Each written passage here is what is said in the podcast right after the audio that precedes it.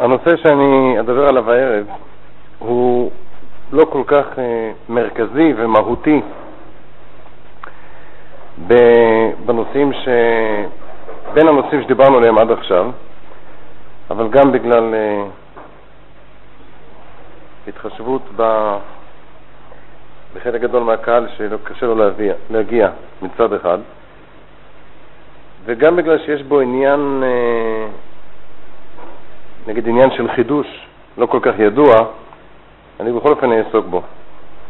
למעשה, לפי התוכנית המקורית, הייתי אמור לדבר היום על הנושא של החינוך לשקר, בתור דוגמה, בתור דוגמה לאיך אנחנו מיישמים את כל הנושאים שעליהם דיברנו עד עכשיו, ב...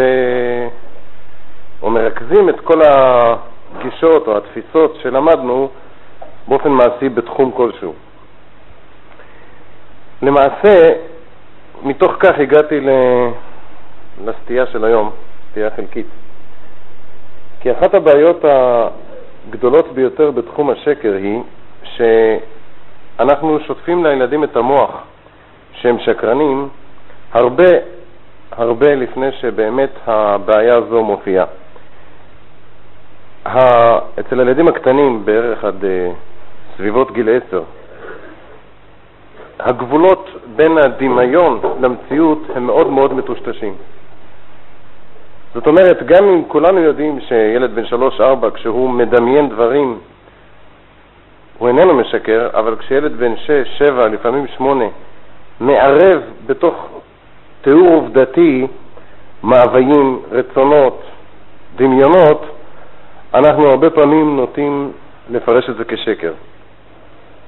ואם אנחנו גם טועים באותה טעות נפוצה שהזכרתי באחת הפעמים הקודמות, ואנחנו מכנים אותו עקב כך שקרן, אז למעשה אנחנו עלולים באמת לחנך אותו להיות כזה, מכיוון שאנחנו ניצור אצלו תדמית עצמית של שקרן והוא לא יהיה מסוגל, לא יאמין שהוא מסוגל להשתנות בתחום הזה. כיוון שכך, אני רוצה להקדיש זמן לנושא של הדמיון בכלל, ו... לנסות קצת להרחיב, להעמיק בנושא הזה, ואם אה, יותר זמן אולי אה, נמשיך הלאה לנושא המרכזי יותר. זאת אומרת, הדמיון היה אמור להיות חלק מהנושא של העונש. אפשר לומר שאחד מכוחות הנפש החזקים ביותר של הילדים, שאנחנו לא מודעים להם, מתוך אלה שאנחנו לא מודעים להם, אה, כנראה שהדמיון תופס מקום מרכזי מאוד. הוא תופס מקום גדול מאוד בעולמו של הילד, יש לו גם חשיבות לגבי עתידו של הילד, לגבי הרבה מסוגי הבעיות שהועלו כאן, חוסר ביטחון, אה, פסיביות, חוסר רצון ליזום, והוא בעצם גם יכול לשמש אותנו כמכשיר בפעילות החינוכית אם אנחנו מכירים אותו. אם אנחנו למדים להקשיב, כמו שדיברנו באחת הפעמים הקודמות, ואנחנו שומעים מה שהילד מדבר, אנחנו נפתחים בפנינו עולמות חדשים. שומעים, אולי יותר מדויק כמו שהגדרנו אז, מקשיבים באמת למה שהילד מספר, לדמיונות, למאוויים, לפחדים הכמוסים. זה צוהר שאין שני לו לעולמו הפנימי של הילד. אני מניח שבמקרים משעשעים שה...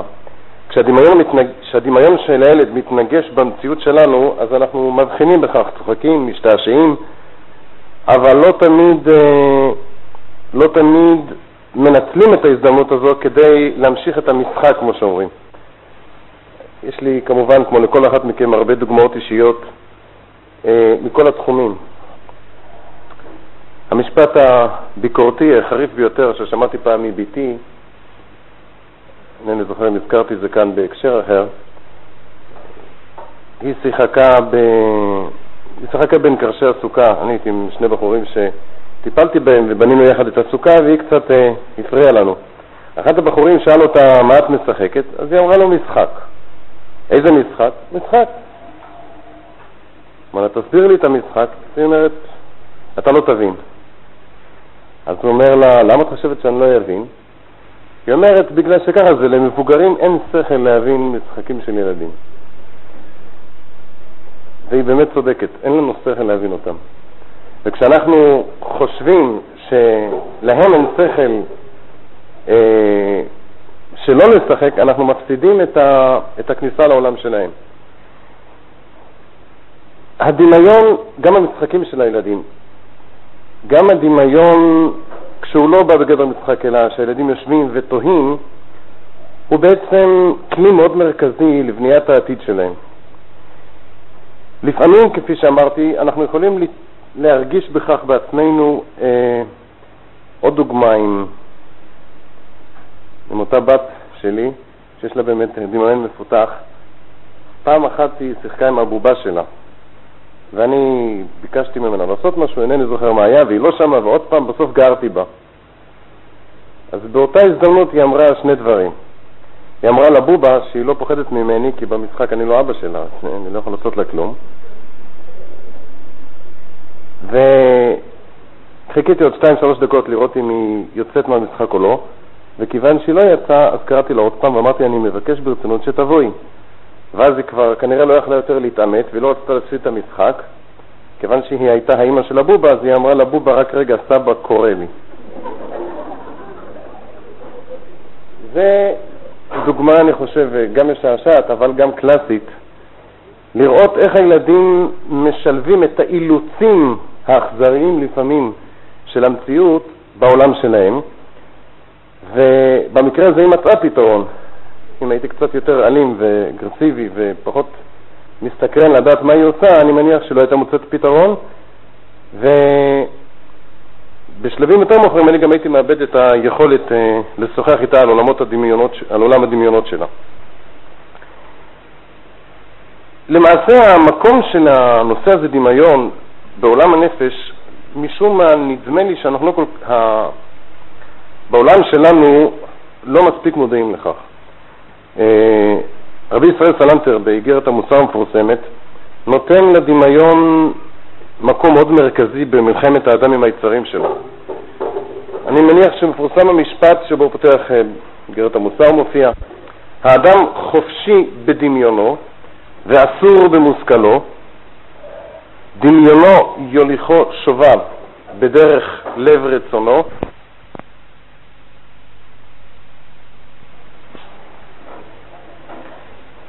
זאת אומרת, כשרבי ישראל סלנטר בא לתאר בעצם את, ה... את הכלי שמאפשר לנו לחטוא, הוא לא מדבר על תאוות, אה, משיכות, משום מה הוא מדבר על הדמיון, ואנחנו לא רגילים לראות את הדמיון כל כך מהותי. למעשה, אני יותר קל להתחיל מהחלק השלילי שבדמיון, כדי להראות שהוא באמת הרבה יותר מרכזי ממה שנדמה לנו. ניקח למשל את הנושא שאנחנו נוהגים לדבר עליו, נושא התאוות, ההימשכות אחרי העולם הזה.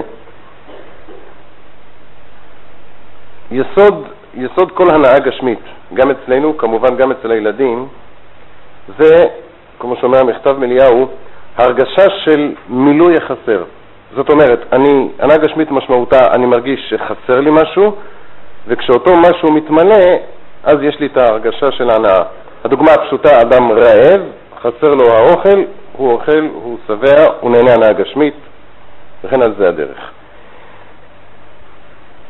הכלל הזה הוא מאוד, אה, מאוד מוחלט, זאת אומרת אין שום הנאה גשמית, לעולם אדם לא יוכל ליהנות הנאה גשמית, לפי מה שלימדונו רבותינו ולפי מה שגם אנו במיעוט הבנתנו יכולים לראות במציאות, אדם לעולם לא יוכל ליהנות לא ייהנה הנאה גשמית מדבר שלא היה חסר לו קודם. ו... לא יודע, להביא דוגמה, אם נביא לאיזה...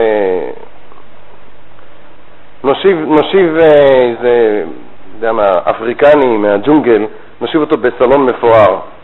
ברור שהוא לא ייהנה מזה, כי מעולם לא היו חסרים לו הדברים הללו. אין לו שום שייכות אליהם, אין לו שום מנה מהם. לא מהמוזיקה שלנו, לא מ... אפילו לא מהתאוות העדינות שלנו. כיוון שהכלל הזה מוחלט, וכך לימדונו רבותינו, אני אשתמש בניסוח קצת ישיבתי ואני אקשה עליו קושייה. אבל למעשה הרי כל הזמן אנחנו שואפים לעוד ועוד. מי שיש לו, מי שיש לו מנה רוצה 200, מי שיש לו, מי שיש לו רכוש מסוים רוצה להגדיל אותו, מי שנהנה מאוכל מסוים רוצה אוכל יותר משוכלל. אם באמת יסוד כל הנאה הגשמית זה רק אחרי שאני סובל בעצם, מרגיש שחסר לי, ולאחר, ואני ממלא את זה, נשאלת השאלה, הרי זה פשוט במציאות לא ייתכן. איך יכול להיות שאני, אדם רוצה, אני יודע, אצל הגברים, רוצה לקנות רכב חדש. למה שיהיה, למה, למה שירצה, או למה שיהנה כשהוא קונה רכב חדש אם אף פעם לא היה חסר לו? והתשובה המפתיעה היא כאן שוב הדמיון. לעולם, הכלל הזה קובע שלעולם לא ירצה אדם שום דבר שהוא לא דמיין לעצמו, את עצמו כאילו כבר יש לו הדבר.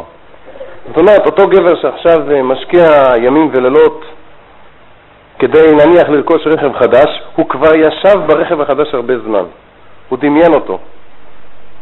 הוא חי בעולם של דמיון שבו היה לו את זה, ולאחר מכן הוא התעורר אל המציאות האכזרית, המאכזבת, ואז הוא הרגיש שזה חסר לו, ואז התחיל לרדוף אחרי זה.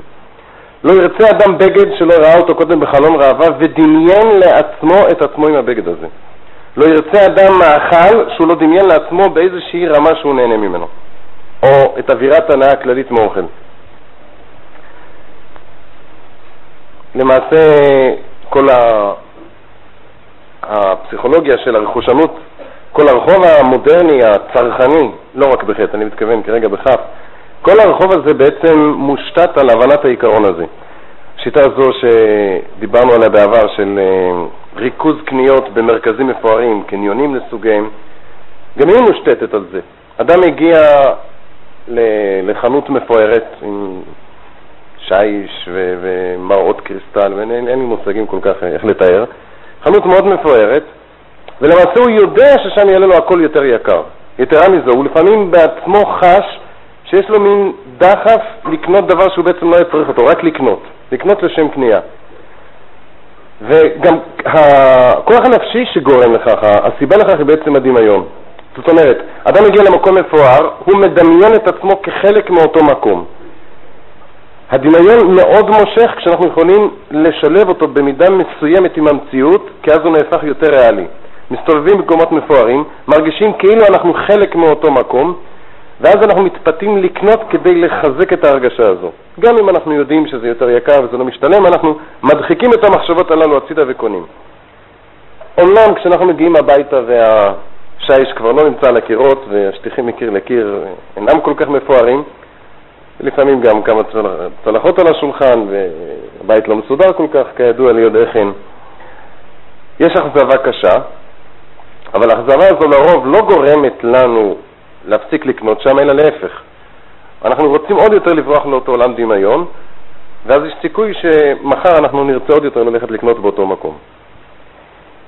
זאת אומרת, מה שאמרנו עד עכשיו הוא שהדמיון הוא בעצם הגורם, הזרה הזו, הקטליזטור שיוצר, מגרה אותנו לגבי תאוות, הוא זה שמספק לנו בעצם את ההנאה, זה מה שנקרא בספרים הקדושים, שכל הנאות העולם, העולם הזה זה רק דמיון. יש בזה ודאי הרבה יותר עומק, אבל מה שאפשר להבין, ב, ב, מה שאנחנו יכולים להרשות לעצמנו להבין ב, במסגרת הזו, זה שבעצם הכל בעצם זה דמיון. יתרה מזו, אם, אם, אם נהיה שכלתניים עד הסוף, הרדיפה אחרי הנאות בעולם הזה היא ממש טירוף, כי אנחנו בעצם מתענים, אנחנו סובלים, זאת אומרת, אנחנו מדמיינים שיש לנו, בש... כשאנחנו נכנסים לאותו מצב דמיון אנחנו לא זקוקים לזה בעצם, כי עוד לא היה לנו. למשל, אדם שאכל לחם שחור הוא בעצם לא זקוק ללחם לבן, אבל אחרי שהוא יתרגל ללחם לבן הוא יסבול אם ייאלץ אה, לאכול את הלחם השחור. אולי המשל לא טוב, אבל ככה בילדותנו זה היה, זה היה במושגי התאוות שלנו. אז בעצם האדם מביא את עצמו למצב כזה, הוא מדמיין שיש לו מה שאין לו והוא לא זקוק לו, ואחרי שהוא חי בתוך הדמיון והוא מתעורר למציאות, הוא סובל, חסר לו, הוא רץ אחרי החסר הזה כדי למלא אותו, ממלא את החסר, נהנה מזה זמן קצר מאוד, כיוון שהוא מתרגל. ברגע שיש לו את זה, למה כשמתרגלים אנחנו לא נהנים? כי אחרי שיש זה כבר לא חסר. יסוד הנאה הגשמית זה הרגשת מילוי החסר.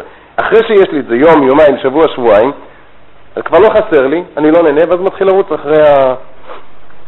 אחרי התאווה הבאה, וככה כל ימיו מכאובים וריצות, ועד שמגיע אל המקום שבו משאירים הכול. דוגמה מאוד חריפה לזה הביא החפץ חיים, מביא גם, נדמה לי גם המובא במשלי המגיד מדובנה. יהודי אחד אה, הציל פעם את הצאר הרוסי באיזושהי הזדמנות, או איזה כפר של יהודים יותר מדויק, הציל פעם את הצאר הרוסי, החביא אותו בזמן מרידה, ולאחר מכן כשהצאר אה, שב אל כיסאו, הוא הגיע עם כל הפמליה שלו לאותו כפר וריכז את כל האנשים ואמר שכל אחד יבקש כל מה שעולה בדעתו ויקבל. אז כמובן שאנשים ביקשו נחלאות ובתים ושדות ומשרתים ועבדים. בסוף הגיע יהודי אחד והוא אמר לצאר שיש לו בעיה, הוא סובל מגרדת חריפה בגב. לכן הוא מבקש שהצאר ידאג שבכניסה לבית המדרש, ששם הוא נמצא רוב היום, יסדרו איזה בליטה בקיר כדי שהוא יוכל להתגרד. אמר לו הצער שוטה שבעולם, יש לי את מיטב הרופאים בעולם. אם כבר אתה ממוקד בשכין שלך, אני יודע, בגרדת שלך, יש לי את מיטב הרופאים בעולם, למה לא תבקש שנרפא אותם? רק להתגרד? לא יכול להבין אותך. חייך אותו יהודי ואמר לו, הצער לא יכול להבין אותי, כי הצער אף פעם לא יודע מה זה הנאה של להתגרד. זה מאוד מצחיק אותנו, אבל למעשה ברמה זו או אחרת זה משל שמבטא את המציאות היומיומית שלנו. כשאנחנו לא מוכנים לוותר על הנאה גשמית, זה בדיוק אותו דבר.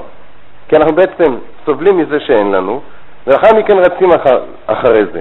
כשבאים אה, רבותינו בעלי המוסר, אנשים קצת יותר רוחניים, ומציעים לנו לוותר על הדרישות, להצטמצם, לנסות ליהנות, בשביל מה אתה צריך את זה? אתה רק סובל, אתה רודף אחרי זה, אתה רץ, אתה, אתה הורס את היום והלילה שלך ואת הבית, הכל, רק בשביל להשיג עוד. למה לך? מה אתה צריך את זה? אני מחייך, מה אתה מבין מה זה הנאה? זה בדיוק אותו, אותה טענה. עד כאן בעצם אני בתמציתיות רבה מנסה להסביר את הדברים של רבי ישראל סלנטר. זאת אומרת שאפשר למקד את כל הנושא של המלחמות שלנו, מלחמות היצר, מלחמת הרוח עם הגשם, בנושא הזה של הדמיון. תכף אני אשתדל להעמיק יותר. כש, כשאנחנו מנסים להתמודד עם הנקודה הזו בקשר לילדים, זאת אומרת, אני לא מדבר עכשיו על מלחמת התאוות, אני רק רציתי לנסות להראות איך זה עובד אצלנו כדי שנדע לפחות באופן כללי מה קורה אצל הילדים. אצלם זה יותר תמים, פחות מסוכן, פחות הרסני, בגלל שזה פחות מתוחכם. כשילד עומד ומדמיין לעצמו בקול שיהיה לו, שיהיה לו טוב, שיהיה לו טוב במושגים גשמיים, שיהיה לו הרבה כסף, שיהיה לו הרבה הצלחות, מה אנחנו אמורים לעשות בנידון הזה? לעודד את הדמיונות. אם אנחנו נגיד לו, אם אנחנו אה, נהרוס את עולם הדמיון שלו באמצעות הצגת עובדות אה, ריאלי, הסיכויים שלך הם קלושים וכדומה, אנחנו רק נסגור אותו ולא נוכל יותר אה, לעזור לו לטפח, לעזור לו לטפל בנושא או להתמודד יחד איתו עם זה. מצד שני, להשאיר אותו בפנטזיות מהסוג הזה, לכאורה זה מאוד לא כדאי. וכאן אני רוצה אה, אולי להגיד קצת מהניסיון. בעולם שלנו, ברוך השם, התופעות האלו לא קיימות, רק אצל אלה שנשרו לעולמות אחרים. אבל ודאי אה, הציבור יודע שיש בעולם הרחב תופעות מאוד משונות של אנשים שהורסים את חייהם בגלל הימורים, מתחילים אולי מפיס, מכל מיני הגרלות כאלה, ולאחר מכן יש גם משחקים. מבלי עולם, חז"ל קוראים להם. מי שנתקל אישית באנשים כאלו תמיד, תמיד עומד, עומד מאוד עמום. זה לא כמו שאולי מי שלא מכיר את העולם הזה מדמיין לעצמו, זה מין אנשים בעמים, יש ביניהם אינטליגנטים מאוד, אנשים משכילים, לפעמים נעימים, מנומסים, מתורבתים, וברגע שהחיידק הזה אחז בהם, הם אינם מסוגלים לצאת ממנו. שוחחתי פעם עם אדם כזה שהיה שכיר, קיבל משכורת גבוהה מאוד, וכל כספו הלך שמה, ועוד השכן את הבית ואת המכונית, הרס את כל החיים שלו. שאלתי אותו פעם, מה... ניסיתי, ניסיתי לעמוד על התאווה הזו, מה המשיכה? אמרתי לו, אתה יודע שסטטיסטית או סיכויים שלך וכדומה. ואז כשהוא התחיל לדבר פתאום על ההימורים, ממש היה נראה כאילו אדם אחר מופיע. זאת אומרת, נדלק לו מין אור בעיניים והוא התחיל, הוא התחיל להסביר לי את הגירוי הזה שיש לו את, את, את הקלף הנכון, שהנה יש לו את, את החצי מיליון שקל ביד, אני יודע מה היו המושגים שלו. הוא אומר לי, אתה מבין שאני לא מסוגל היום ללכת לעבודה. אני הולך היום לעבודה, אני חושב, אני אעבוד עכשיו שלוש שעות, עשר שעות, בשביל 200 שקל ביום, 300 שקל ביום. כמה אני כבר יכול להרוויח? בדקה היה לי את זה ביד. בדקה, בקלף נכון. גם מה שאני עובד עכשיו זה רק שיהיה לי את הכסף ללכת לשחק. אני לא יכול להעביר את ה... ברוך השם לא הרגשתי את זה אף פעם, אני רק יכול לתאר שכשעומדים מול אנשים כאלה רואים שהתופעה הזו, רואים, שה, רואים שהם מתארים מציאות. ובמושגים שלנו זה בעצם פירושו של דבר, זה כוח הדמיון. כוח הדמיון הזה קיים בכל אחד מאיתנו. כאן הוא מופיע בצורה שלא מקובלת אצלנו ולכן קשה לנו אולי לקלוט ולהבין אותה. למעשה הצורה המסוכנת ביותר של הדמיון היא כשהדמיון מתחיל להשתלב עם המציאות. כשאדם יושב ומדמיין לעצמו דמיונות, הוא מודע לכך שזה דמיונות. קשה לו, לא נעים לו לחזור אחר כך למציאות, אבל הוא מודע, כל זמן שהוא בריא בנפשו, להבדל הברור בין העולם העובדתי לעולם הדמיוני. מה שאין כשהוא מתחיל לשלב את הדמיונות עם, עם המציאות, כגון, הוא קונה כרטיס פיס. הסביר לי פעם אחד הקונים מהחבר'ה שלנו, שאלתי אותו פעם אם הוא לא... התחלתי להתווכח איתו על ה... הוא התחיל לקנות, ב... התחיל עם כרטיס לשנה, כי אולי נגזר עליו ראש השנה והוא לא רוצה, הוא לא זכאי לנס גלוי, אז כרטיס בשנה. אחר כך זה עבר לכרטיס בשבוע, אחרי זה שני כרטיסים בשבוע, הגיע לסכומים גדולים. פעם התחכמתי איתו, אמרתי לו שמבחינה סטטיסטית, אם הוא מאמין שהוא יזכה בפיס, אסור לו ללכת לקנות, מכיוון שיש לו יותר סיכוי להיפגע בדרך בתאונת דרכים מאשר לזכות בכרטיס. הוא לא יכול להגיע פשוט לביתן לקנות. אבל uh, כמובן שזה לא שכנע אותו, להפך הוא ניסה להסביר לי, נבער מדעת, מה... שאלת פעם, תגיד לי, אתה לא מתייאש? אתה לא מתייאש שאתה קונה עוד כרטיס ועוד כרטיס, לא הולך לך. מקסימום אתה זוכה בכרטיס חזרה בשביל לקנות עוד אחד. מה? אז הוא מתחיל לנסות להסביר לי, קודם כל תשמע, אני שבוע שלם חי עם הכרטיס בכיס, זה אחרת. למשל, מאז שהוא התחיל לקנות, אה, מאז שהוא התחיל לקנות כרטיסים, הוא היה מעשן סיגריות זולות, עכשיו עבר לסיגריות תוצרת חוץ, פי שלוש במחיר. בגלל שבעצם, בעצם הוא עומד לזכות, רק עניין של זמן. אה, כנראה יש עוד כמה בתור לפניו, אבל... אז זאת אומרת ככה, הוא קונה כרטיס, הוא אומר, אף פעם לא קונה כרטיס ביום האחרון, זה לא שווה את הכסף. הוא קונה ביום, מיד אחרי הגרלה, תכף נראה שיותר מדויק. הוא קונה באותו יום שצריך לצאת הגרלה, הוא כבר קונה כרטיס הבא. ואז יש לו שבוע שלם הוא בעצם זכה. ככה הוא מרגיש. הוא רואה את המכוניות, הוא לא מקנא באנשים, הוא אומר בלב שלו, עוד מעט גם לי יהיה. אני מדבר בחור נורמלי לחלוטין. הוא לא שם לב שכאן מתחיל להיות משהו כבר. אני שואל טוב, תגיד לי, כשאחר כך כשאתה הולך לבדוק את המספר, ואתה רואה שלא זכית, האכזבה היא לא שקולה כנגד כל השבוע? אז הוא מחייך חיוך, אה, חיוך של אה, מגלה סוד ואומר לי, אתה לא, באמת לא מבין מה הולך. הוא אומר, אף קונה אמיתי, יש אה, מקצועי, אף פעם לא הולך לבדוק כרטיס לפני שקנה את הכרטיס של הגרלה הבאה. אתה מבין? אמרתי לו, לא, אני ניחשתי, אבל לא כל כך מבין. הוא אומר, פשוט, אני הולך לבדוק, אני כבר מרגיש בלב שהשבוע זה לא השבוע שלי. אז מה, אני אתייאש? טוב, לחכות שבוע זה לא נורא, אז הוא כבר קונה את הכרטיס הבא, אז רק לחכות עוד שבוע. אני מדבר בבחור שאף אחד לא יאמין, זה בן אדם נורמלי, מיושב, גם אני אומר אינטליגנטי, אבל זה לא קשור לנידון בעצם. בדיוק מה שהוא עושה גם אנחנו עושים ברמות אחרות. החלק הזה נראה לנו יותר משונה דווקא בגלל שהבחור הזה משלב כאן את הדמיון עם המציאות. אבל אחרי שנכשלים בנקודה הזו, אחר שנכשלים בנקודה הזו, הרבה יותר קשה להינתק מזה. כשאנחנו, אנחנו עצמנו גם מדמיינים, כל אחד יודע לעצמו שהוא מדמיין לעצמו כל מיני הצלחות והישגים ויכולת. אבל כשזה מנותק מעולם המציאות אנחנו לא נראים בינינו כל כך משונים. מה שאין כי כשעומד מולנו מישהו ששילב את הדברים, אנחנו מתחילים לחשוש אולי, אולי משהו אצלו באמת לא בסדר. מה שאני כן יכול להעיד, שאחרי שמשלבים את זה, מתפתים לשלב באמת אה, לשם שמיים, שפעם בשנה הוא צריך לזכות ולא רוצה שיהיה גלוי, אז הוא, יש, יש לזה סיבות טובות. אחרי שמתחילים לשלב הוא בלי סוף. מכאן גם הנושא שאימהות במיוחד מתקשות מאוד להבין את הנושא של, ה... של תמרוקי הבנים, לא הנשים. שתופעה מאוד מוזרה שבחורים צעירים, בריאים, צריכים להיות בריאים בנפשם, מתחילים להתגנדר יותר ממה ש... אולי לפעמים ממה שמקובל אצל הבנות. מקפידים בהלכות לבוש, בדקדוקי פרטי פרטים, חליפה כזו וחליפה כזו וצבע כזה ומשקפיים, והפוזה של הכובע ו... המראות נהיות משומשות מרוב אה, מבטים שלהם. הפוזות המשונות. יש, אה, אמא אחת כאן כתבה לי שהיא רוצה להבין מה, מה פירוש הסטייל שיש לבן שלה בעישון סיגריה. הוא שמאלה שיש לו סטייל. הוא לא יכול אה, סתם לעשן, יש לו סטייל.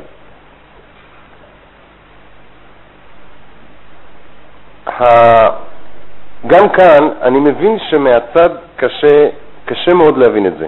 אבל צריכים לדעת שהבעיה היא באמת לא הלבוש ולא הסגנון של העישון ולא לא, לא זה הבעיה. זה סימפטום לבעיה הרבה יותר חמורה. הבעיה היותר חמורה שמסתתרת מאחורי זה, זה הוא מדמיין את עצמו כבר כשייך לחברה מסוימת, אה, מצליחה מאוד מבחינה כלכלית כמובן. בכלל העולם, לפי, כשהוא יוש, עומד ככה עם, ה, עם הפוזות האלה וסגנון הדיבור והתמונות הללו, בעצם בליבו הוא מרגיש שבעצם עוד מעט יפרסו שטיח אדום תחת רגליו ויקדמו פניו בחצוצרות תרועה, זה רק עניין של זמן שהעולם עוד לא זיהה אותו. אבל ברגע שיגלה את האור המאיר כאן, הוא יעמוד מוכה הלם. וככל שהבחור מפתח בעצמו את הסגנון הגנדרני הזה, הוא מתרחק יותר ויותר מלעשות משהו, משהו, אפילו בתחומי התאוות שלהם. אחד הדברים שדיברת עליהם, שהוא מפתיע מאוד בדור החדש, אני מדבר על 15 שנה האחרונות, של אלה שאני מתייחס אליהם כאן, שהם אפילו לא מוכנים להילחם בשביל תאוות. כשהיה בעיות, נגיד לפני, לפני 20 שנה בערך, או סוף התקופה, זה כמובן לא בשנים קבועות, אז הבחורים ש...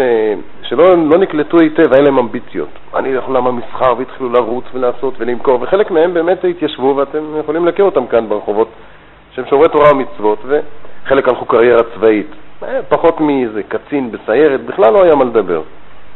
היום, אם ימציאו איזה מכונה שתכניס לו את הסיגריה לפה, גם את זה הוא לא יטרח לעשות. לשבת, שיש צריך אה, קסטה שהראש מתהפך לבד, לא הראש שלו, זה הפוך, הראש של הקסטה מתהפך לבד, וש... שום דבר, לא לעשות כלום. וזה מכיוון שקשה מאוד, קשה מאוד, לחזור מארמונות הפאר של עולם הדמיון אל בקתות העוני. קשה מאוד. קשה מאוד להפעיל מאמצים כשאנחנו חיים בעולם הזה. אני לא יודע, לא יכול עכשיו במסגרת הזו להגיד מה אנחנו עושים עם הבוחרים המבוגרים שהגיעו לזה. אנחנו מדברים כאן על הילדים היותר צעירים, הבנים והבנות. מה אנחנו עושים כשאנחנו רואים שהילדים שלנו מתחילים להתהלך כטווסים, למשל? אה, מדברים, מסבירים כמה, כמה טוב יהיה כש... לא כשהם יעשו משהו, כשיקרה משהו. אז ראשית, מה שאמרנו זה כמובן לא לסתום להם את הפה מיד. אוי, דבר שטויות, אין לך שום סיכוי, אתה, אתה טיפש ומפגר ולא מסוגל, אז מה, אתה תהיה קבצן. זה כמובן שלא מכיוון שזה רק יחריף אצלו את השקיעה בעולם הדמיון. הכלל הראשון שצריך לדעת בהקשר הזה הוא שככל שאדם, ילד, מאוכזב מהמציאות, מיואש מהמציאות, כך הוא נוטה יותר ויותר לשקוע בעולם הדמיון. ככל שילד זוכה ליותר הישגים ממשיים, אמיתיים, בעולם הריאלי, הוא פחות, הוא פחות שוקע בעולם הדמיון. אינני מדבר כרגע על מה שקוראים דמיון יצירתי או משחקים כמו שתיארתי מקודם. כרגע אני לא מדבר על זה, אני מדבר על אותו דמיון שאנחנו כבר מבחינים, שהוא מתחיל להשתלט או הוא מתחיל להיות קיים על חשבון חלקים חשובים באישיות.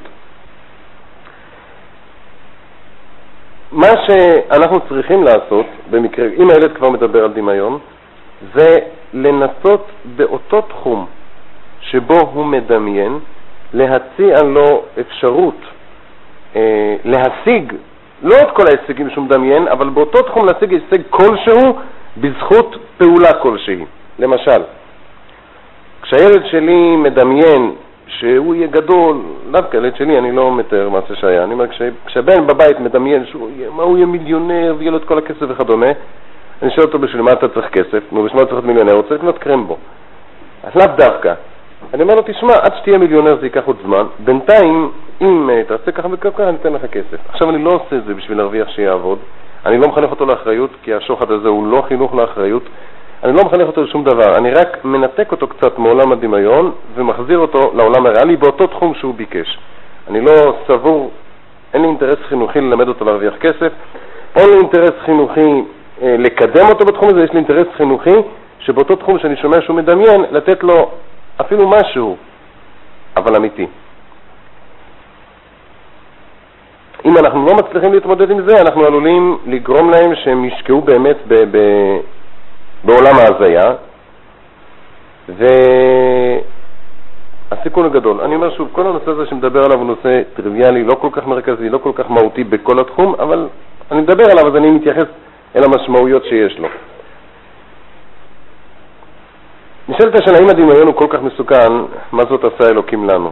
אנחנו הרי אמונים שהקדוש ברוך הוא כל מה שברא ברא לטובה, והשאלה היא אנחנו משתמשים בזה, אפילו המידות. אין, אין הקדוש ברוך הוא יוצר דבר שהוא רע מוחלט. אפילו המידות, אפילו גאווה. גאווה זה לא דבר רע, השאלה היא מתי ואיך וכמה משתמשים בזה. בשביל מה הקדוש ברוך הוא ברא את הדמיון? וזה החלק השני, החשוב יותר. אנחנו צריכים לדעת שאין שום תכנון, שום תכנון עתידי, שום הישגים לא מגיע אדם בלי שהוא מדמיין אותם קודם. הדמיון הוא בעצם, אפשר לומר, המפה של העתיד. כל אחד מאיתנו שהגיע לאיזשהו הישג, כלכלי, חומרי, אולי רוחני, הוא קודם דמיין לעצמו את ההישג. באותה מידה שאי אפשר לבנות בית לפני שמדמיינים את הצורה שלו, מתכננים, באותה מידה אי אפשר לבנות את האדם, את ההישגים, את היהודים, בלי לדמיין אותם קודם. וזה החלק החשוב ביותר, גם לגבי עצמנו, ובמיוחד בהקשר שלנו לגבי הילדים. כשאני מרגיש שהילד שלי נוטה לדמיון, או אני מבחין בתופעות שבהן הדמיון שלו סוטה הצידה, וגם לולא זה, אני עוזר לו לדמיין דברים חיוביים. פעם דיברנו על התניה חיובית, דיברנו על שטיפת מוח חיובית מול שלילית. אני מדבר בעצם, זה אותו, עיקרון, אותו עיקרון, אולי קצת יותר לעומק, אולי ב, בשפה קצת שונה. כשהילד שלי יבוא ויספר לי שכשהוא יהיה גדול הוא יהיה, מה זה מיליונר וכדומה, אני מספר לו שכשהוא יהיה גדול הוא יהיה ראש ישיבה. וכולם יבואו לשאול אותו שאלות. והוא יהיה כזה תלמיד חכם, אני אומר לו שאפילו אני, שאני אבא שלו, אני אבוא לשאול אותו מה ההלכה, והוא ממש מתמוגג מנחת. אני, לא, אני מקווה שזה יקרה, אבל אני לא חושב שזה מה, ש, מה שאני אשיג במילה הזו. אני פשוט מעביר, אני ממשיך את עולם הדמיון שלו. אני מעביר את זה, מנסה להעביר את זה לתחום הרוחני או החיובי יותר, ובאותו תחום אני אחר כך אפרק את זה למשימות יותר קטנות שתהיינה מציאותיות. גם אם אני לא מבחין בבעיה מסוימת בתחום הדמיון, אני חושב שמאוד מאוד כדאי להתחיל לפתח דמיון בתחום הזה. אני אנסה להמחיש את מה שאני אומר, את השימוש בעולם הדמיון בנושא שעלה כאן בפעם שעברה, וכבר כמה פעמים הוא למשל הנושא של בעיית הביטחון העצמי. כמדומני, בכל אופן, לפי הניסיון שלי ולפי מעט, המעט שקראתי מניסיונם של אחרים, אין שום תחליף לדמיון ב, אם רוצים לפתור באמת את בעיית הביטחון העצמי. דוגמה מאוד חריפה, קיצונית, אולי מוזרה, סיפר אה, איש חינוך של הבן שלו, הבת שלו, נדמה לי, אני כבר לא זוכר את הפרטים, הייתה בעיה לגשת למבחן, היה, אה, זה היה בן, היה מבחן, מבחן בעל פה, לדבר ברבים הוא לא היה מסוגל. אבא עמד איתו בחדר ואמר לו, בוא, נפרק את מה שאתה צריך לעשות לשלבים קטנים. תחשוב רגע, להיכנס לחדר, למצוא את המקום שלך אתה מסוגל? הוא אומר, כן, יופי. אז דבר אחד אתה כבר יכול. זה אומנם מאוד מצחיק וזה פשוט מאוד, אבל זה קודם כל לשונות, ליצור את שטיפת המוח ההפוכה. עכשיו, אז תדמיין לעצמך שאתה נכנס למקום ויושב, בסדר? עכשיו הבוחן שאל שאלה, אתה יודע את התשובה? אז הוא חושב, אומר לא. הוא מדמיין והוא לא יודע את התשובה, לא שמע את השאלה. הוא אומר, אתה לא יודע אותה, אז מה אתה עושה? אתה מתחיל לחשוב שבטח את השאלה הבאה תדע, נכון? אומר לי, לא, אז אני לא יודע כלום. לא, לא, לא, את השאלה הראשונה לא תדע, את השנייה כן. תתחיל לחשוב שאתה יודע את השאלה השנייה. חושב, חושב, הוא אומר, כן, כן, הוא יודע את השאלה השנייה. הוא עכשיו תנשום עמוק. נכון, עכשיו קשה לך לדבר רגע, אבל אחרי שאתה בולע את הרוק אתה מצליח, תנסה. כן, הוא מצליח. עכשיו, אחרי שאתה מצליח לבלוע את הרוק, תגיד, תגיד את התשובה לעצמך בלחש, לא לבוחן, לעצמך.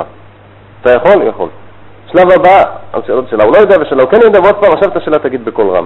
וכך הוא פירק את המשימה הנוראית הזו לחלקים. כשהחלקים הראשוניים הוא בנה על זה שבאמת הבן מסוגל להגיע לבית ספר, להגיע לבית ספר אתה יודע, לעבור את הרמזור בירוק אתה יודע, ממש ככה לפרטי פרטים, ו... וזה עזר. הילד הצליח לקום ולדבר בזמן שפעמים רבות קודם לכן פשוט לא היה מסוגל להוציא מילה מהפה. כדי ש... נתחיל ככה, אני לא הגדרתי טוב, אה, לא הגדרתי קודם, מה זה, מה זה בעצם חוסר ביטחון? היום זו מילה מאוד נפוצה, אני יכול להגיד כאן לכל אלה שנמצאות כאן שיש להם חוסר ביטחון, כי אם, הם, אם לא, הם לא חיות, לא חיות במאה ה-20. מאוד מקובל היום שיהיה לכולם חוסר ביטחון, הפסיכולוגים נוטים לתלות כל המקרים שבהם הם לא יודעים להסביר מה קורה בביטוי הכללי הזה חוסר ביטחון, וכיוון שאת רוב המקרים הם לא יודעים להסביר, אז רוב בני אדם יש להם חוסר ביטחון. כשאנחנו מנסים להגדיר באמת מה זה חוסר ביטחון, אנחנו נאמר ככה, כשאדם מרגיש שהוא לא מסוגל מסיבות רגשיות לבצע פעולות שמבחינה שכלית הוא משוכנע שהוא מסוגל לבצע אותן. זאת אומרת, אם אני עכשיו אה, יציעו לי להטיס חלבית לירח, אני מאוד אפחד ואני לא אעשה את זה והם יאלצו אותי, אני אראה כמו כל חסרי ביטחון. ואני חושב שמי שיהיה לו ביטחון לעשות את זה, זה מוגדר אצלנו כטיפש, לא כבעל ביטחון. כשאני לא מסוגל, אני פוחד, אני חושש מפני משימה חדשה לגמרי, מובן אצל, טבעי אצל כל אדם שהוא קצת, קצת יחשוש מכישלון. אבל הבעיה האמיתית של חסר ביטחון היא שכשישנה משימה שאני משוכנע שיש לי את היכולת השכלית והידע וה... יש לי את הכל כדי לבצע אותה ואני לא מסוגל לבצע. השגיאה הגדולה ביותר שעשתה הפסיכואנליזה בתחום הזה בשנים האחרונות, בארצות הברית כבר יש שינוי דרסטי בכיוון, אבל אנחנו בארץ מקבלים את הכל רק אחרי שזה יתקלקל טוב שם. והם גילו שככל שהם דיברו יותר על חוסר ביטחון, ככה הם פיתחו את הנושא יותר אצל האנשים במקום לפתור אותו. הסיבה לכך היא כזו, אם אומרים לי שאני מרגיש שקשה לי נניח לבוא לתת הרצאה בתחילה, אני קצת חושש, חרד, אולי לא אצליח לבטא את עצמי, אולי אתבלבל, אולי אשכח באמצע מה אני רוצה להגיד, ואני בכל אופן מתגבר על הפחד ואני עושה את זה. ולאחר שהתגברתי על הפחד ועשיתי, אני יוצא החוצה עם הרגשה שבעצם פחדתי, אבל אף אחד לא הרגיש שפחדתי. אם לא הייתי לומד ברחוב, בבית הספר, בבית, שיש מושג שנקרא חוסר ביטחון, הייתי אומר בסדר. עשיתי פעם, פעמיים, שלוש, הוכחה שאני יכול, הפחד היה נרגע. מאז שהתחילו לדבר על חוסר ביטחון, ועכשיו אני מציג טיעונים של אנשי מקצוע גויים, פשוט מכיוון שאם יתקפו אותי אחר כך כמו בעבר על הזלזול שלי במקצוע, אז אני לשיטתם מוכיח את זה ממי שחשוב בעיניהם. מה שעשו ברגע שהתחילו לדבר על חוסר ביטחון זה ככה, אמרו, אמרו לבן אדם יש לך חוסר ביטחון. מה הייתה המסקנה שלו? נכון שאני הצלחתי, אבל בעצם רימיתי את כולם, בילפתי, שיחקתי, כי אני בפנים לא בטוח, אני בפנים לא יכול. זאת אומרת, אם היינו רואים את חוסר ביטחון רק כבעיה טכנית, אתה מסוגל לבצע או לא, ביצעת, אין לך חוסר ביטחון. אין לך קושי, התגברת עליו. ברגע שהתחיל להיות משהו עמוק בנפש, יש לי מין מחלה פנימית, יוצא ככה, שחוסר הביטחון החיצוני זה סימפטום, כמו חום. המחלה נשארה. ואז אנשים פשוט לא מסוגלים לעודד את עצמם, לא מסוגלים להגיד לעצמם אחרי שהם הצליחו לבצע את המשימות, הנה אני יכול, מה יש לי לחשוש יותר? הגיע אליי לפני כמה שנים בחור בן של ראש ישיבה, בחור נחמד, אינטליגנטי, מה הבעיה שלו? הוא בכל מיני ממש מדוכא, אומר לי, יש לו חוסר ביטחון. שאלתי אותו, מה זה? הוא מסתכל עליי כאילו, בטח הוא טעה בכתובת. אתה לא יודע מה זה חוסר ביטחון? לא. אני, אני, אני לא בטוח בעצמי. אמרתי לו, מה קורה שאתה לא בטוח בעצמך? אתה לא יכול לקפוץ מהגג? גם אני לא בטוח בעצמי לקפוץ מהגג. לא אומר לי שום דבר קטן, אני לא מסוגל לעשות כלום. למה אתה לא מסוגל לעשות? הוא אומר, אני לא יכול ללכת למכולת, תדבר עם, עם המוכר. אם, אם צריך להחזיר משהו, קנה משהו וזה היה טעות, אני לא מחזיר, לא יכול להחזיר. למה? יש לך חוסר ביטחון. מה זה חוסר ביטחון? אתה לא יודע לדבר? אתה מדבר איתי. מה פירוש שיש לך חוסר ביטחון? תסביר לי. הוא אומר, אני, אני לא יכול, יש לי חוסר ביטחון. בקיצור, הבחור הזה כבר היה בטיפול של שלושה פסיכולוגים, וכל אחד מהם הצליח, חוץ מלשפר את המצב הכלכלי שלו כמובן, הצליח להעמיק אצלו את הנושא הזה באמת לרמה גבוהה. באמת לרמה גבוהה. הוא היה מצב שהוא לא יכול לעלות לאוטובוס כי אולי הנהג יגיד לו שלום ולא נעים לו לענות לו, אני לא מגזים. הוא לא מסוגל לדבר, לפעמים הוא נתקע באמצע, באמצע שהוא מדבר עם אנשים, ממש, זו באמת בעיה קלאסית של מה שנקרא חוסר ביטחון. לקחתי את הבחור, שאלתי אותו אם יש לו אמון בי, אמרתי לו שאני מתכונן לגלות לו את אחד הסודות הכמוסים ביותר בתחום הפסיכולוגיה, ואני משביע אותו שלא יגלה את זה לאדם. מכיוון שזה יהיה רעש עולמי. הוא היה כל כך נואש וכל כך עובד עצות שהוא היה מוכן לשמוע. לא אמרתי לו מיד, הוא חי איתי במסגרת מסוימת, שבועיים שלושה, והוא החל להריץ אותי, טוב, זה לא פלא אם יש לו חסר ביטחון, ו... ולאחר שהוא החליט שאני, ה...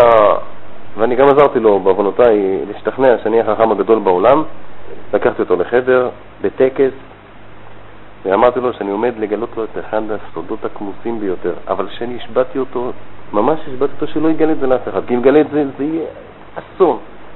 ואחרי שהוא כבר היה מוכן וזה, אמרתי לו, אתה יודע מה, אני לא מסוגל נפשית לעשות את זה, אולי נדחה את זה מחר.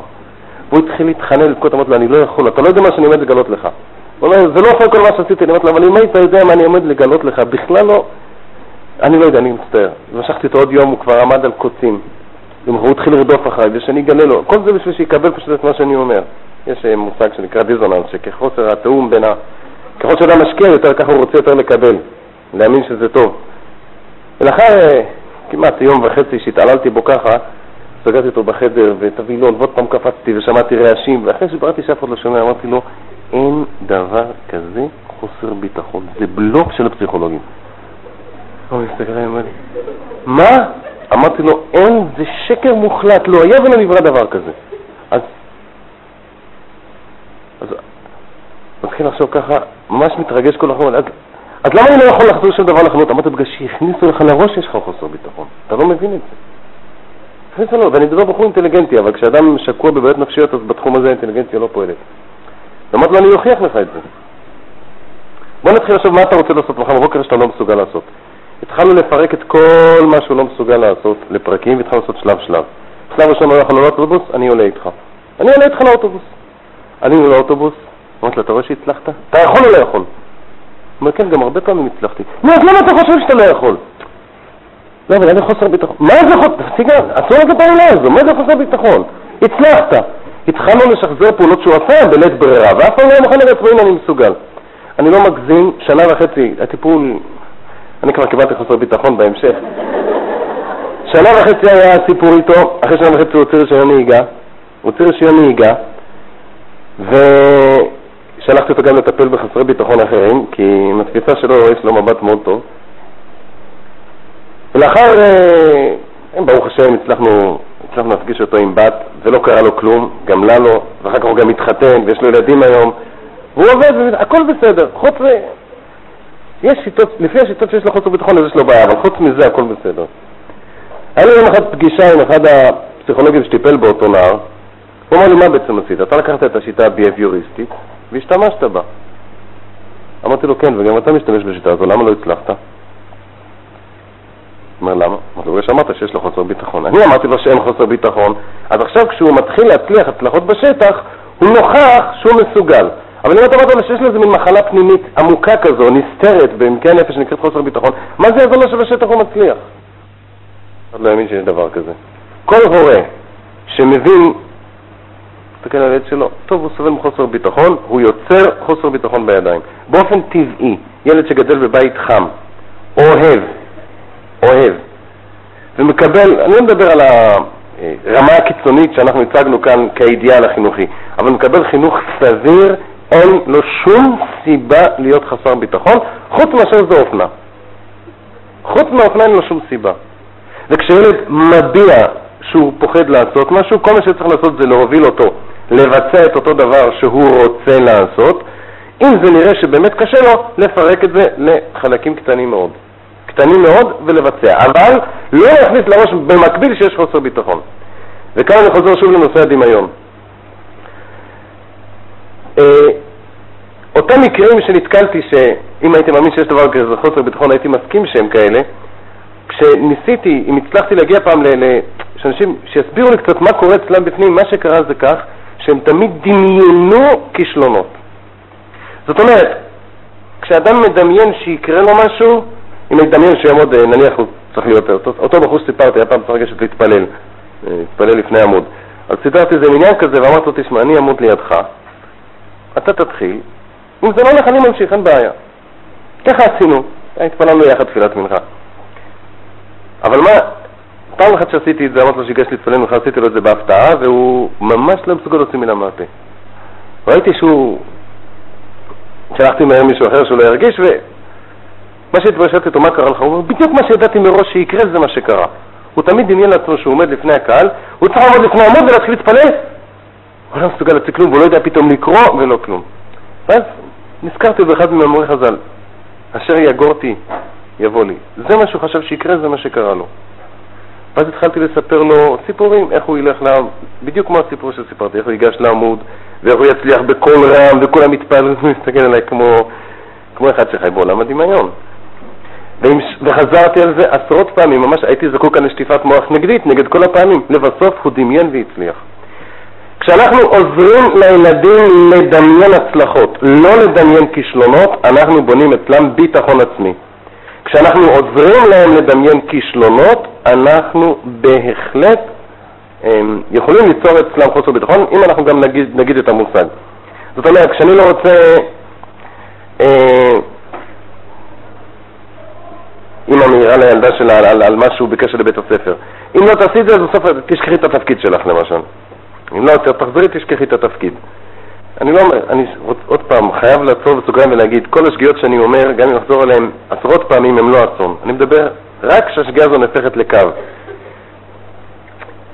במקום להגיד לילדה, תשמעי, אם את לא תגיד את התפקיד, את, את תשכחי את זה, תעמדי לפני כל הכיתה, לא תדעי מה להגיד, תגמגמי, תצמי, כי יהיה לך בושות. אני אומר לה להפך, תשמעי, אם תחזרי על זה עוד פעם, תעשי את זה עוד יותר יפה, וכולם יתפעלו, ויהיה עוד יותר מוצלח. אני לא מתכוון עכשיו שאני מחנך שזה חשוב להיות uh, שחקנית בהצגה, ואני משתמש בזה כמובן רק כדוגמה. זה גם תשובה לשאלה מאוד נפוצה. הזכרתי כאן פעם את הטיעון של אותו אחד שהתווכח עם אבא שלו על אין דבר עומד בפני הרצון, אז uh, הוא רק רוצה לרצות, אז אם הוא רוצה לרצות, למה הרצון הזה לא פועל? האמת היא, האמת היא שאין דבר עומד בפני הרצון. אני אגיד עכשיו דבר לא כל כך מקובל. יש לזה קושייה, באמת אין דבר עומד בפני הרצון? באמת אין דבר עומד בפני הרצון? אני מדבר מצד התחושות שלנו. אני, כשהייתי עוד קטן מאוד רציתי להיות טייס, ועד עתה זה לא התממש, והתקווה שלי בתחום הזה דועכת והולכת. אז התשובה הנפוצה ביותר זה בדברי תורה. הכוונה היא בדברי תורה ולא בענייני חולין. גם בתחום הזה היו בשאיפות. אני פעם רציתי להיות גדול בתורה, ואני מתכוון בחוכמת התורה, לא במידות, בממדים. אני לא, אולי, אני יודע, אבל רציתי להיות גדול הדור, ראש ישיבה, היו לי הרבה חלומות. באמת אין דבר עומד לפני הרצון? שוב, כאן משתמשים בתירוץ המקובל, אתה רוצה לרצות, אבל כבר אמרנו את התשובה לטיעון המשונה הזה. התשובה האמיתית לזה שבאמת אין דבר עומד בפני הרצון, אפילו בענייני חולין, שום דבר לא עומד בפני הרצון, אלא שאנחנו מטשטשים את ההבדל, לא תופסים את ההבדל, מטשטשים את, התחו, את הגבולות בין דמיון לרצון. אין דבר העומד בפני הרצון, יש הרבה דברים שעומדים בפני הדמיון. אדם איננו מסוגל לרצות דבר שהחוש הפנימי שלו אומר לו שהוא לא מסוגל להגיע אליו. הוא לא רוצה את זה, הוא מדמיין. לרצות בעברית זה, זה בנוי מאותו שורש של המילה רץ. הדבר שאליו אני פועל, אה, נוטה, מתחיל, מתחיל להתקדם בכיוון, זה מה שאני רוצה. חז"ל מדברים על כוח הרצון ככוח הבחירה, כל מקום הבחירה נקרא מקום הרצון. הרצון הוא, הוא בעצם מהות האדם הבוחר בכלל, יסוד הנפש. הרצון זה האדם, כמו שכתוב בספרים.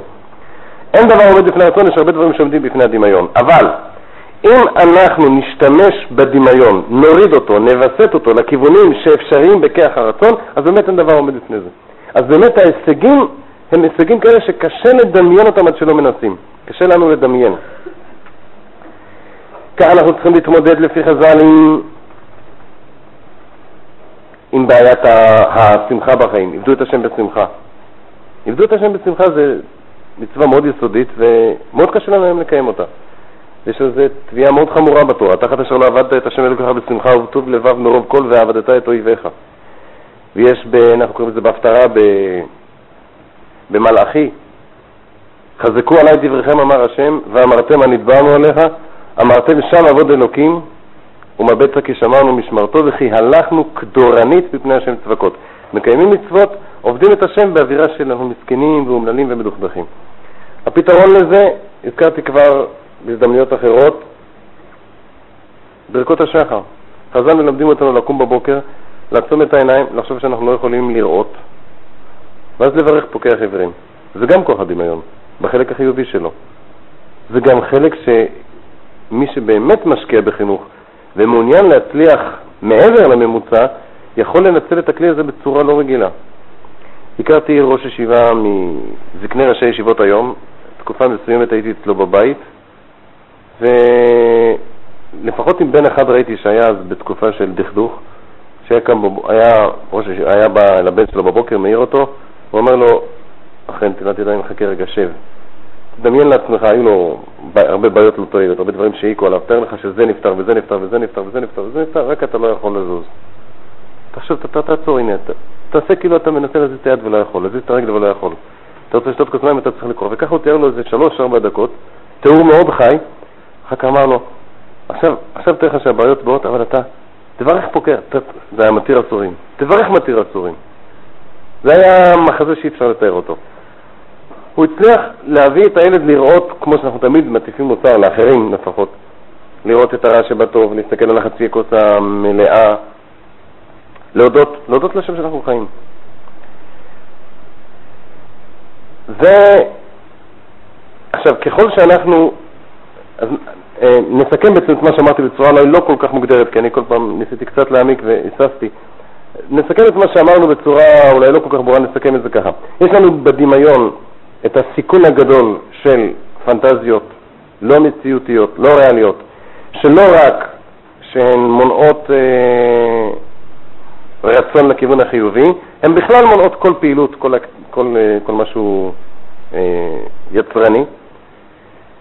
יש לנו את העניין של התאוות, שגם הן לבנות על פי הדמיון, ובדיוק באותם תחומים אנחנו יכולים לקחת את הדמיון, להשתמש בו ככלי מאוד מאוד מרכזי לכיוון ההפוך.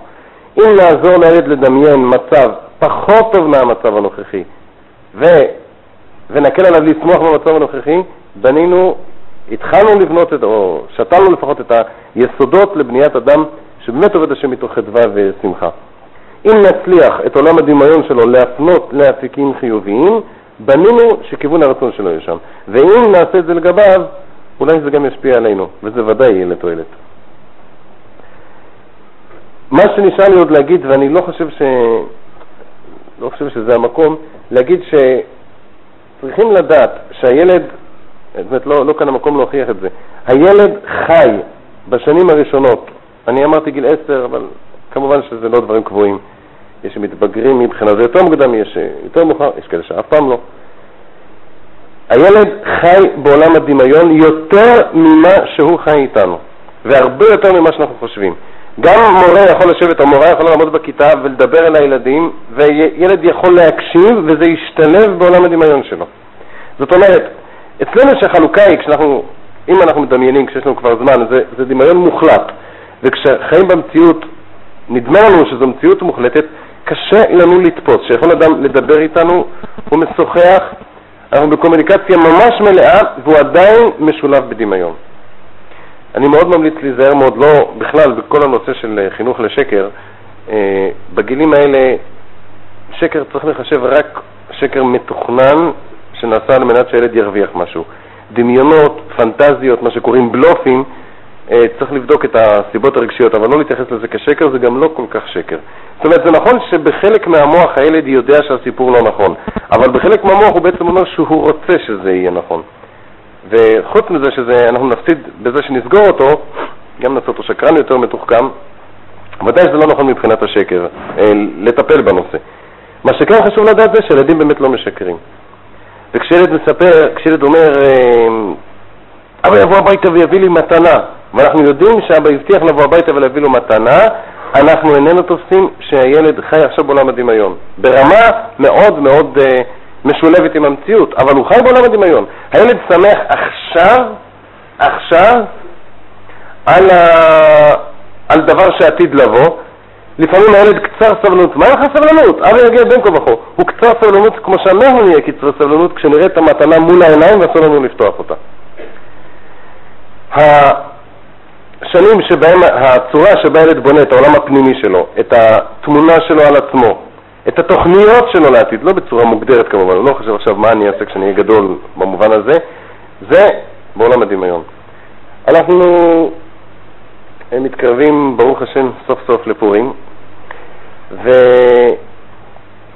ושיחה למשל עם הילדים בנושא התחפושות יכולה להיות מפתח מאוד מעניין. זאת אומרת ככה, ברור שיש תחפושות בגלל שהשכנה והבת וכדומה, אבל אם אמא יכולה לשבת עם הילדים על לא מה שתבצע את התחפושת, אה, ההנחה הזו לא כל כך אמורה, דיני תחפושות, ודאי לא כמה משאבים שמשקיעים בה.